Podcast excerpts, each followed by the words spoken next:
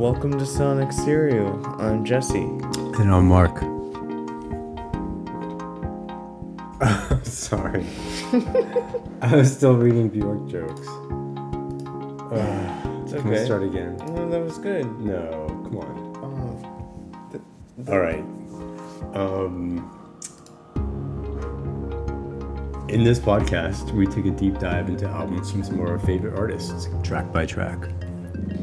And today we're going to be focusing on Bjork's 1993 album debut, which was recorded in London. And today we're going to be talking about tracks 1 and 2, Human Behavior, and Crying. All right, let's start with track one, Human Behavior. Yeah. Uh, Jesse, if you could give us a little bit of background. Well, she wrote this song when she was actually a kid and a teenager. Um, she wrote the melody in 1988 when she was still the lead singer of the Sugar Cubes. And um, she said it was inspired by David Attenborough, who, if you don't know, is an English documentarian, biologist, and uh, he works with BBC Natural History Channel.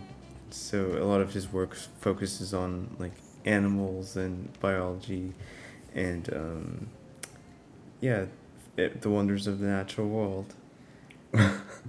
which um uh yeah which would which is um i guess foreshadowing Yeah, because she goes on to work with him later. and a lot of her work is inspired by nature and she also has a side gig as an environmentalist Yeah, so they're a very good pair in that regard. Um, so this the song "Human Behavior" was actually called when she first wrote it. It was called "Marson Min," which means "my march." Um, and do you think it was my march like the month or my march like her her march Well, judging by the way it sounds, it's like when you listen to it, it kind of does sound like a military song. Yeah. So I think she means like Huh. her march. because in the notes you spelled it like the month No, I didn't. Um and also murder for two Yeah, I don't know. i was joking they're both spelled the same Yeah. So. you know march comes from like the spring when people would go to war after the winter Oh really? Yeah. I don't know. I didn't know that. That's Yeah. where it came from. that's where it came from Oh well, maybe it's like a double entendre. Maybe she wrote ding, it in ding, the month of March. yeah So let's move on to the video. Uh, Um, yeah, let's talk about the video. yeah. So this video was uh, her first music video for her solo album or solo career. Um, and she chose Michel Gondry, who at this point was mostly directing videos for French bands like Oui Oui. And she saw one of those videos and she contacted him, and um, they've been long term collaborators ever since. And uh, um, I guess uh, what you know she was uh, what this video and was influenced by actually. I do. Um, it was uh, the influence of the video was a Russian animator named Yuri Norstein, and uh, he animated a classic cartoon called The Hedgehog and the Fog, Yeah. not to be confused with Frog. We just watched it recently, and it's He did. pretty cute. It's Yeah. Pretty, it's got pretty good animation for like the seventies. Um, yeah. So basically, she says like the the song is basically an animal's point of view on humans, and the victories. The victories? Um, Please yeah, elaborate. I don't know what that means. And in the end, the animals are the ones that win. Oh, I see. And so, um, it's, I think it's more about animals looking at humans saying that looking at the way humans behave, saying that's fucking strange. yeah, and then they just kind of feel superior, superior, Yeah, I can see that. and so that's portrayed in several different ways in the video. The video doesn't really have like a a narrative structure. There's no plot or anything. I mean, there's like this guy you see this guy like hunting with a rifle and then a bear sneaks up and attacks him, and meanwhile Bjork is in a cabin, like, I think she's supposed to be like Goldilocks, and Yeah, I was gonna say kind of Snow White, Goldilocks. And There's then, like, animals around. towards the end a moth comes in and interrupts her and, and like wreaks havoc and it's just kind of a chaotic fun video Yeah, what would you say the style is? mm. It's like stop motion kind of. yeah it's just kind of all over the place like and it's kind of It's like real It's vid- footage plus stop motion. but it's also like kind of low budget like a kids tv show and so yeah, it is kind of Pee Wee Herman, yeah like tim burton Tim Burton yeah ish so esque. it's very imaginative Um, yeah, Um, I I I've quite enjoyed that video. Yeah. I I think for her first video away from the sugar cubes, um, it definitely um, struck out and and showed a different side yeah it's of her. definitely like a juvenile side, like a very, Juvenile. or innocent. I don't know what you want to say, like childlike, I'd say like whimsical, whimsical. and fun Fun. because the sugar cubes are very rock and roll. yeah, yeah. Um, Also, another fun fact about this video is that it's uh, the first of like a trilogy or a cycle in her video work that aligns up with Isobel and Bachelorette and Wanderlust that come later in Hmm. her. did those videos um, follow? Is it like a theme from this video, or is it just the songs that are part of a trilogy? It's kind of like a theme, and then you can draw like a kind of a narrative. oh, it. from the, through the videos yeah, and the lyrics. because they all have like this cabin in the woods, like girl in Hmm. nature. Things go wrong, type of. Vibe. Definitely worth checking out as a trilogy. Um, what else? The song was parodied in the Bill Nye the Science Guy as cross pollination with the lyrics. Have you heard it? Cross pollination. You have? Yeah. Oh, I haven't not. so I probably shouldn't be talking about it. You should. But yeah, I guess the lyrics are replaced with plants than humans. Yeah. Um, and it's not like a, a direct copy, but you can tell that it's, you know, kind of the drum beats and a few other things. Yeah. Oxygen and food are We are plants and here's our song. Um, all right. Yeah. Speaking of, of um, production, uh, let's talk about production. So, um, so the song begins with this timpani sample. Um, What is timpani? timpani. It's like that big. Tell the kids, tell the listeners about timpani. It's. well, I can't give you like the factual. we could we could listen to some timpani. Yeah, here it is. Okay.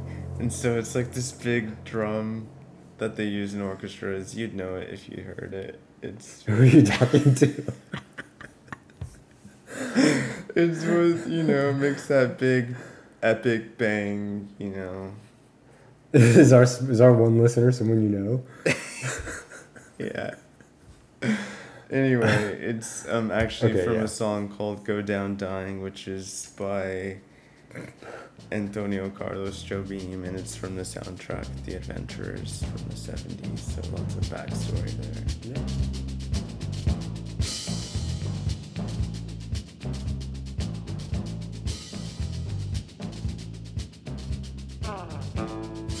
Yeah, so that sample is also layered with like African sounding samples, and I wish I knew what those exact samples were because I've always been fascinated by these. By little the drums? noises. It's like this. I don't know. Well, wh- probably better to play it. Yeah. Okay. So it's that sound, and so and then later on, um, these electric guitar sounds come in, and I think that's kind of a nod. Uh, my interpretation of it is like it's a nod to the time they were in, like the grunge era, and like maybe Mm. it's like trying to show that it's a departure from like her Sugar Cubes rock days. But still paying a little homage to it. Yeah, because I don't think she really uses electric guitar in any of her other songs besides this one. So, So it's like a segue, yeah, a, yeah, a bridge. yeah. And maybe because she wanted to sing it with the Sugar Cubes, actually. Oh yeah, she wrote it for the Sugar yeah, Cubes. sorry, we kind of glossed over that, but yeah, she wrote it for the. She brought it to the Sugar Cubes, and um, they just couldn't get on board with the idea of her bringing in this song that she wrote herself. So, Well, I think they actually had a rule that yeah, um, you could bring ideas, but not not fully formed songs. And I think she yeah, had a vision for the song and brought it to them, and they said, yeah. So maybe she had it in her mind that she wanted to do it in like a rock band context, but it just didn't work out. so that was like some legacy yeah. bits, giblets. So she had to do it for her own album. And then um yeah, on the composition side of things, uh when she goes into the second verse it kind of like transposes up a half step. I don't know if I'm using this terminology right, but um to me that kind of like adds some tension to the song and then it keeps going back and forth. But yeah. So it's kind of like a, it kind of sounds like a conflict in a way.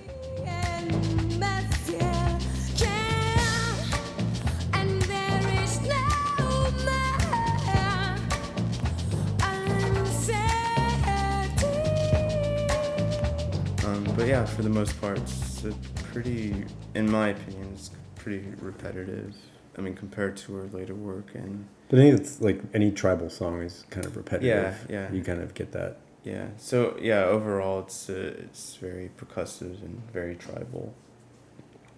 Um, so So that's the production front of things. let's talk about the lyrics. Um, she wrote it. Yeah, she wrote it. but, um, I don't know. Not every singer writes their songs. That is true. So She writes most of her songs, so so kudos to her. But um, yeah, it's very straightforward. It's just uh, she's just talking about you know Ooh, she wrote it with. Nellee Hooper. Yeah, you, Yeah. But I feel like Nellee. I mean, if we're talking about lyrics, I don't think Nellee's like a lyric person. He's more of a producer. but he's on the he he has writing credit, so yeah. Okay. we have to we have to. Okay. Um, Um, but he did produce it. He did Yes. produce the song. Okay. yes. Um, and go. uh yeah so the lyrics are just talking about um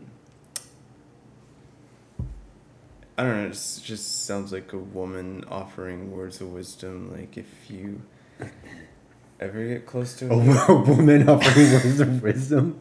it almost sounds like a psychic like All warning- right, so you, can you can you talk about her um, signature lyrical improv- improvisation?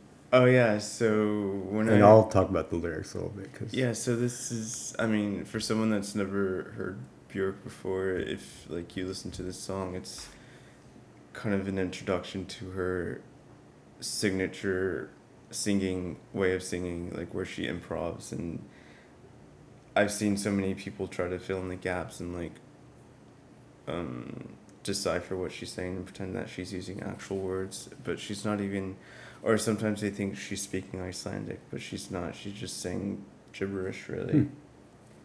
Like, Simon is gonna.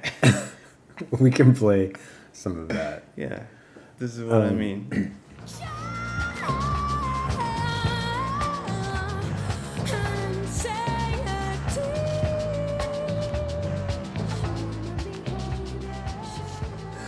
Um, okay, so more specifically, um, she explained um, a line in the song um, during a 2011 Q and A with the Guardian magazine.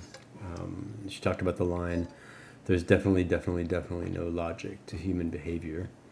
Pretty straightforward, and I think we would all agree that's the case. Yeah. Um, but she said of that, Um, at the time I wrote it, I was referring to my childhood and probably talking about how I felt more comfortable on my own, walking outside, singing and stuff, rather than hanging out with humans.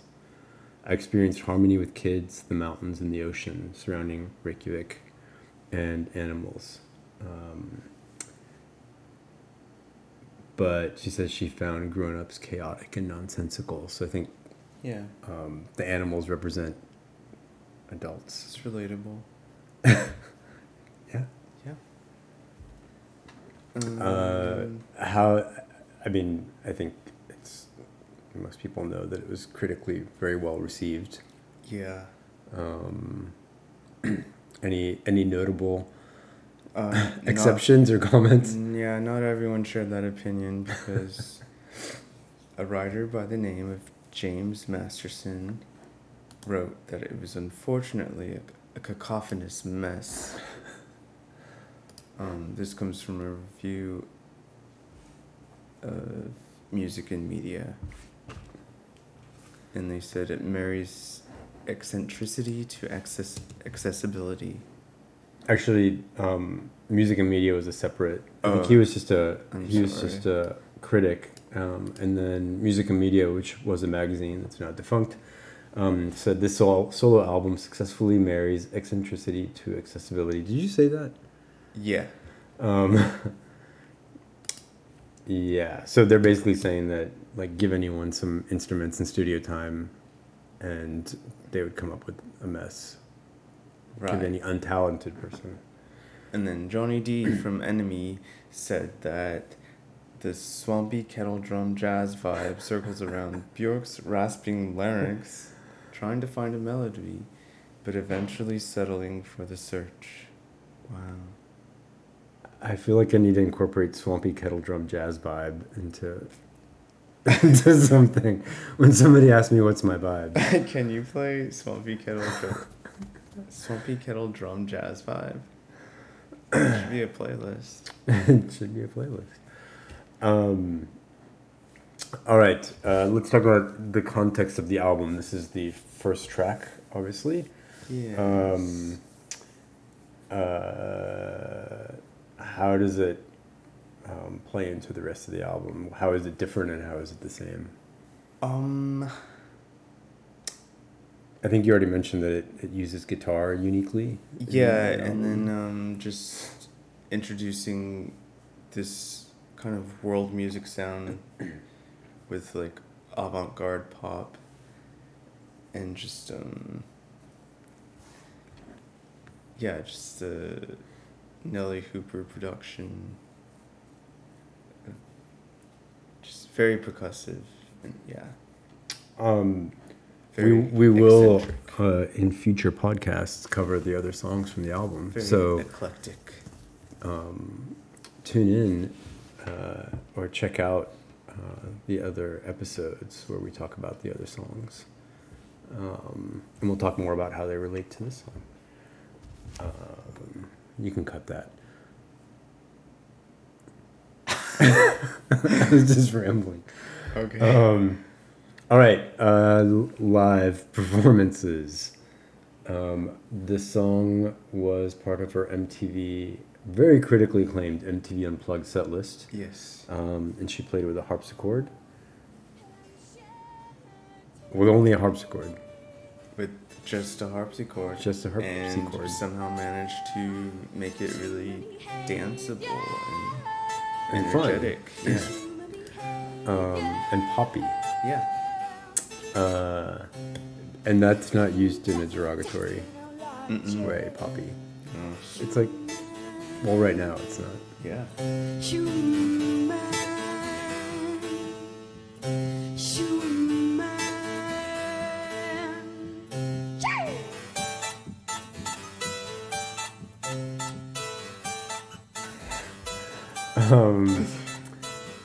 She also performed it uh, in 1993 uh, on an episode of uh, Late Night with Conan O'Brien, who's off the air now, but was quite popular back then. Yes. Um, And in 19... Where else? well, in 1994 at the Roskilde Festival, uh, Bjork and Underworld went on stage to perform their own remix of the song, which I think that's pretty cool. It would have been fun to see. Did she sing? Yeah.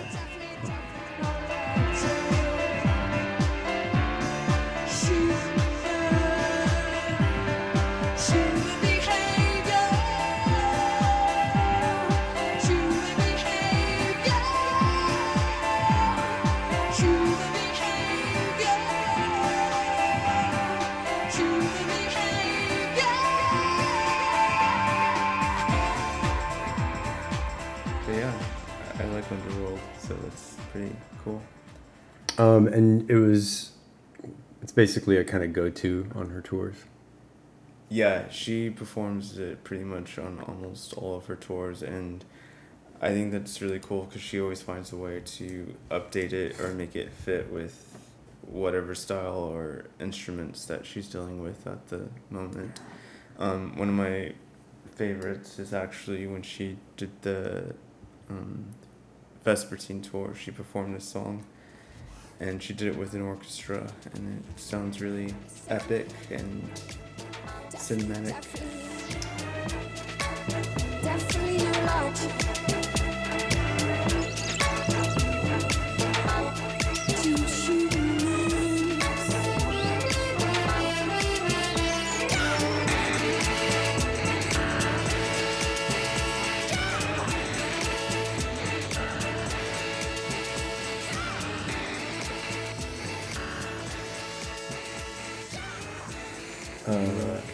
And then she also uh, composed a new flute arrangement during the Utopia tour. Yeah, Can we hear a little bit of that? maybe. if we can find it. I think it's rare. I think I've tried to look for it. Oh, but yeah. okay. Well, if you find it, you're going to hear it now, and if Yeah. not, then, um, and you do find it, um, let us know.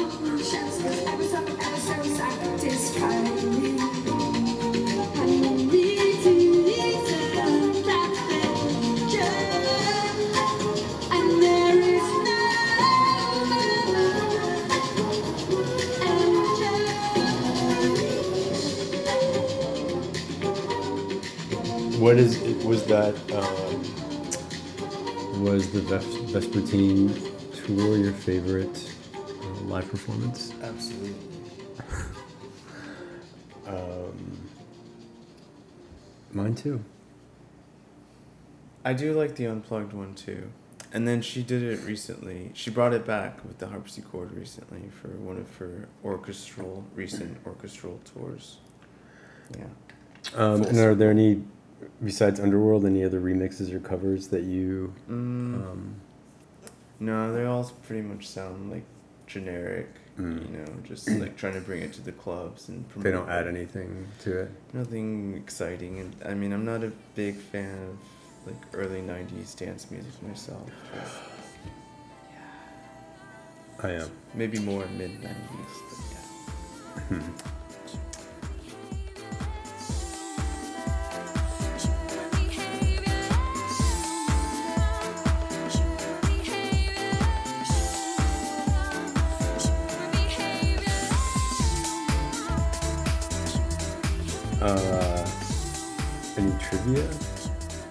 have any trivia notes on this song. Yeah, I think we've talked about everything there is to say. yeah. How about your personal experience with this song? Was it the first Bjork song you ever heard? No, Yeah, this was the first Bjork song I heard, and I was a big fan of the Sugar Cubes. So um, I was disappointed when I first heard it because really. I yeah because I wanted it to sound like the Sugar Cubes Oh, because I really liked them, and then I heard this and it was like. You know, like when like when Fergie left the Black, the Black Eyed Peas, yeah. Uh, I, or Gwen Stefani left, no doubt. You know, it was like yeah. trying to break out with a new song, and at first people weren't into it, but then Mm. um, then I got into it. Then I realized that um, I should stop comparing it to the Sugar Cubes and start listening to her um, for her own merit. And I ended up liking her much more than the Sugar Cubes over time. I mean, I still love the Sugar Cubes, Yeah. but um, yeah, that was probably, I think, similar experience for a lot of people in that day and age. yeah. But I think it's like tale as old as time. Right. you know, like look, you've been with Sinevvave for how many years? Um, uh, Five, six, 10, ten? Ten years. um, over 10 Okay. years. One day you're gonna break out, make a solo album under Jesse, Yeah. and your fans are gonna revolt, and then they're gonna come around. All right. I'm going to realize that I'm just one person instead of five. Um, All my split personalities will go away. So that's not funny. Sorry. Um, so this song charted number one in Iceland um, in 1993, and I think that was its highest chart. And its lowest charting was in Australia, um, at number 63. Was it all her family? Just family in Australia? I mean, nice. Oh, in Iceland? No, it's like con- pride, you know, like country pride. Yeah, I know. Um, and then in the U.S., let's see, in the UK it was number twenty, and in the U.S. in the alternative airplay chart it was number two. Oh, so, wow. and on the dance club. So, I think that I think that that was something that was unusual back then for a song to chart. I used to follow Billboard like a lot, and Mm. it was I think it was probably one of the first times where a song um, debuted both in the alternative and dance Mm. clubs because Yeah. yeah, Well, good for her. good times.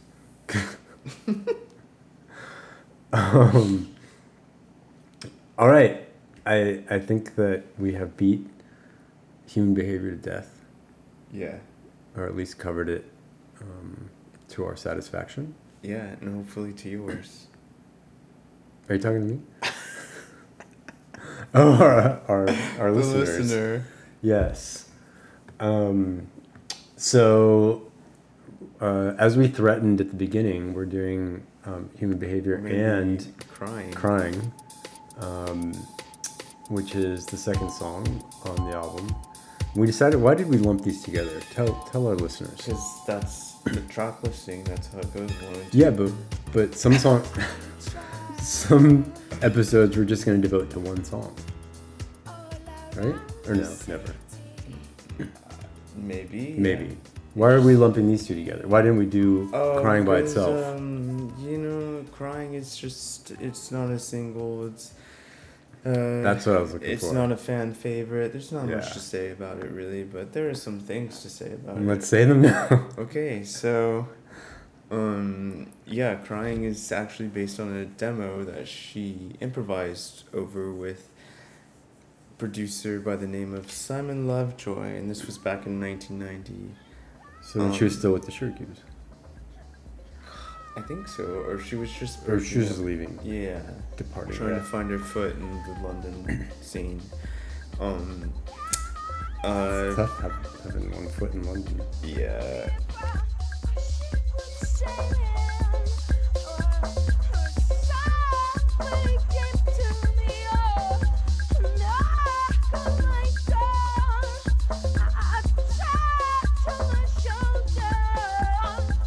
But um, when she released the album, she never credited him for anything. So um, he decided to sue her. Um, but he ended up losing the case because because the ju- the judge claimed that he was vague and unreli- unreliable. And the judge said, "Where there's a hit, there's a writ." So It's not Rita, it's W R I T. Writ. Yes, It's like a like a legal, a legal suit or undertaking. So, but I mean, when you listen to the demo, it sounds very similar. So I, I don't understand like what happened there. But I mean, Yeah, I think that even though I agree with the judge when he said that when um, that people don't really care about. I think it's with any type of media or entertainment or music Yeah. or literature or anything that nobody cares until it becomes famous and popular. Yeah, and I sh- yeah I should also point out that this he didn't end up suing her until like a few years after Yeah. this album came out. So And I think what he was vague about when I looked at it is that he couldn't um, he couldn't prove that they didn't actually collaborate on his version together. yeah, so I mean yeah. You, you don't really know the story. I mean, he could have just said, "Yeah, go ahead, do whatever you want with it. I don't care." And then she got famous, and he was like, "Oh, Oh. cash, cash money. yeah." I don't know. Um, what about the lyrics? We won't dive into them, but what are they about? What's the song about? It's about being in the city and being lonely and just wanting to find, you know, your partner. Wanting just crying because you're alone But okay, so she wrote this in 1990. She was new to London, yeah, so this is probably somewhat it's just it's a- autobiographical. It's a, very yeah, it's a very like I'm so single and sad, you know, yeah. single and sad. Um, and the talks about taking locomotives, um, trains on a hot day. Yeah, it's just like I think she's just trying to paint the most miserable imagery, which is interesting because it's like just juxtaposed with this like the song sounds very poppy and dancey, and I always thought that contrast was interesting.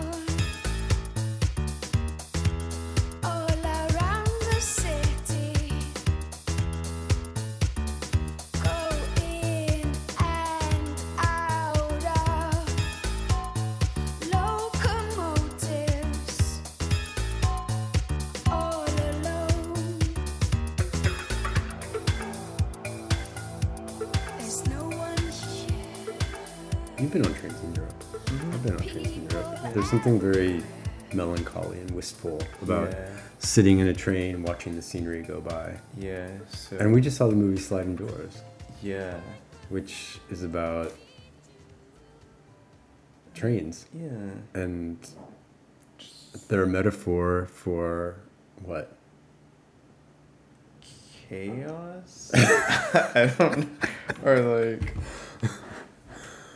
Um, missing out on love. No, I think they're a metaphor, yeah, for things flashing by. Yeah. You know, for like, it's like you're moving and things are going past you and you're, you know, Yeah. yeah. So Um, and eventually you get to a station where you're supposed to get off, but while you're traveling, you're like, maybe I should be there. right. Um, and there's no video for this song. No. It would have just But been if there was her a- sitting in a train watching there, the scenery yeah, go if there by. was a video, it should be her on a train, like everyone dancing, but her like just sitting down on the oh, seat and like I like that. crying or something, being a mess, being a hot mess Huh. with like mascara running down her face. I think that she should be the only one dancing and everyone's sad. Oh, so she's like manic. no, she's just happy and, and dancing, but everyone's sad, and she's not talking about herself. She's Oh, okay. So her her words are being channeled in everyone else, right? No, it's she's just it's like all these people on the train being sad and alone. Oh, so she's speaking for them. yeah, okay, like she is in the got it. song. She's speaking. She's not speaking just for herself. Got it. She's speaking for mankind. Yeah, for it's a, it's a very universal song. Well, we spent a lot longer on this song than I thought we were going to. It's okay. Um, and we haven't even talked about production yet. Yeah, well, there's not much to say. I mean, it's a very, like I was saying, generic 90s dance pop song. and it has Um, one of your favorite instruments, the sax. The saxophone. I don't know if it's a real sax, but yeah, it's like that kind of. I don't really like when there's saxophone in like pop or dance music. Um, there is a break at one point where it starts to sound industrial and kind of experimental. It's...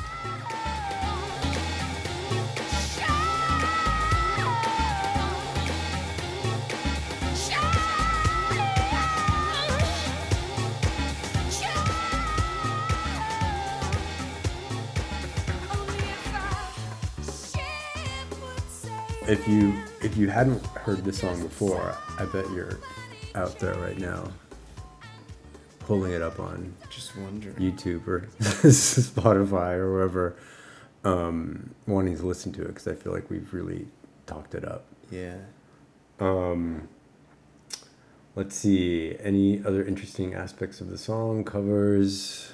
Um, the only interesting aspect I can think of is when the band Queens of the Stone Age uh, used uh, the lyric "There's no one here and people everywhere" on one of their songs called "Better Living Through Chemistry."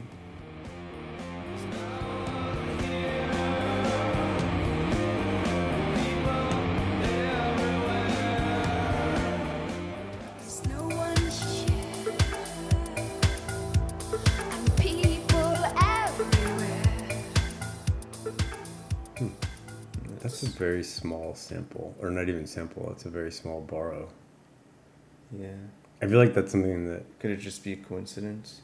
Um, no, because it probably came out at a similar time. Yeah. And she probably was pretty influential. I can't. I can't think of a single kind of '90s indie dance um, band or artist who was not who has not talked about being influenced by Bjork. yeah.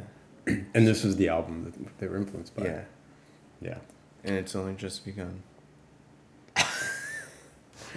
uh, which is a good segue into. Um, uh, thanks for tuning. in. Yes. Thank Uh, you. the next episode, we will discuss um, tracks three and four, which are Venus as a boy, and there's more to life than this. absolutely. Uh, so join us um, then, and we look forward. We look forward to talking about them because it's fun. Yeah. Thank you for Thank you. listening to Sonic Serial. Thank you for listening to Sonic Serial. Goodbye. Goodbye.